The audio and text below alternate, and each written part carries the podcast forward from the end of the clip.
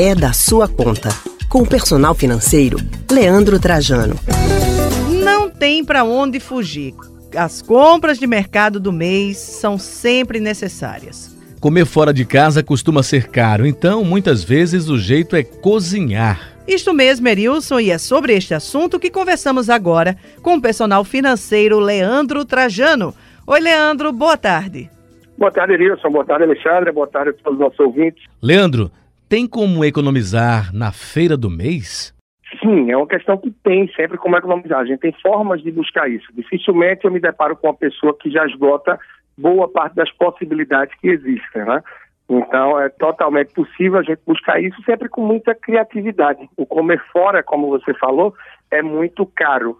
Então a gente pode até dosar isso, não é? Tendo o número de vezes que vamos comer fora, ou como é comer fora também. Afinal, comer fora pode ser mais barato, pode ter um preço intermediário ou mais caro. Então a gente ter orçamento, ter teto de gasto para essas despesas também pode ser muito inteligente por parte do nosso ouvinte. Agora, Leandro, é mais vantagem fazer a feira por mês ou comprar só o necessário quando for preciso?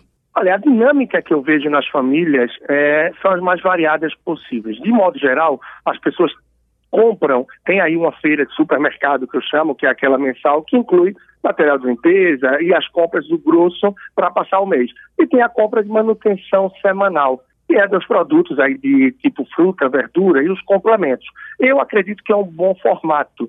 Me preocupa um pouco quando a pessoa está meio sem ter o que fazer e procura ir no supermercado. Afinal, quanto mais vezes nós vamos no supermercado, mais vezes a gente se depara ali com os corredores. E se a gente não estiver muito focado, com isso aumenta a possibilidade, o número de vezes que você vai poder botar itens que você não precisa no carrinho. Então, controlar o número de itens para o supermercado pode ser bastante inteligente a fim de evitar essa aquisição de itens desnecessários.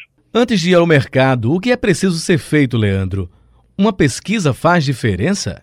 Sim, uma pesquisa de preço pode ser bastante interessante. Claro, se a lista for grande, é um pouco difícil a gente conseguir pesquisar todos os itens e dosar ainda em vários locais.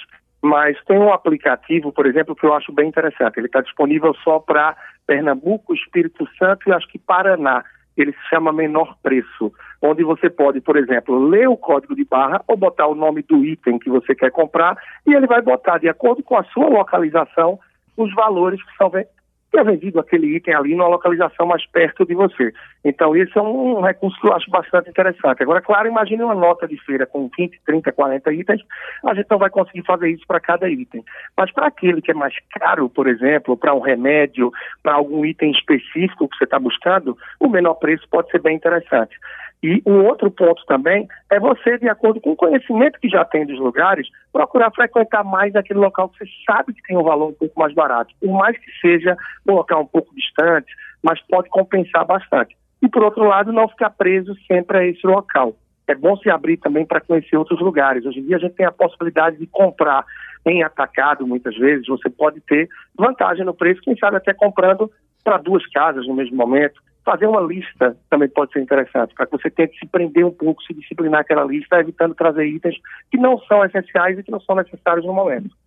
E as crianças, Leandro, a gente deve levar a meninada para fazer feira com a gente? É, o primeiro ponto que muita gente fala, tá, isso aí é bem emocional, é bem psicológico, eu acho que tem um sentido sim, é em relação, por exemplo, a questão de antes de sair de casa para o supermercado já ter dado lanchinho, já ter feito ali a refeição, para evitar aqueles olhos grandes, porque a barriga está ali faminta. Então, isso não só contra a criança, como os adultos, muita gente já veio me atestar que sim, faz sentido. E o levar ou não as crianças bate muito no sentido também de uma oportunidade que a gente tem de começar a dar saltos ali, não é? Pinceladas de educação financeira. Afinal, a criança, quando vai ao supermercado, ela certamente vai querer vários itens. E aí, se é uma criança que já tem uma mesada, é um adolescente, você pode explorar e orientar nesse sentido, usa da sua mesada. Ou a cada ida no supermercado tem a possibilidade também de dar um orçamento para a criança, de acordo com sua possibilidade, o que você quer oferecer. É 5, 10, 15 reais. E certamente essa criança, esse adolescente vai voltar com itens que vão custar mais do que aquele valor. E você vai aí proporcionar o momento que, se você voltou com 13 reais e só tem 10 na mão, filho, olha, guarda esse dinheiro e da próxima vez que você vier vai ter mais 10, e aí vai sobrar.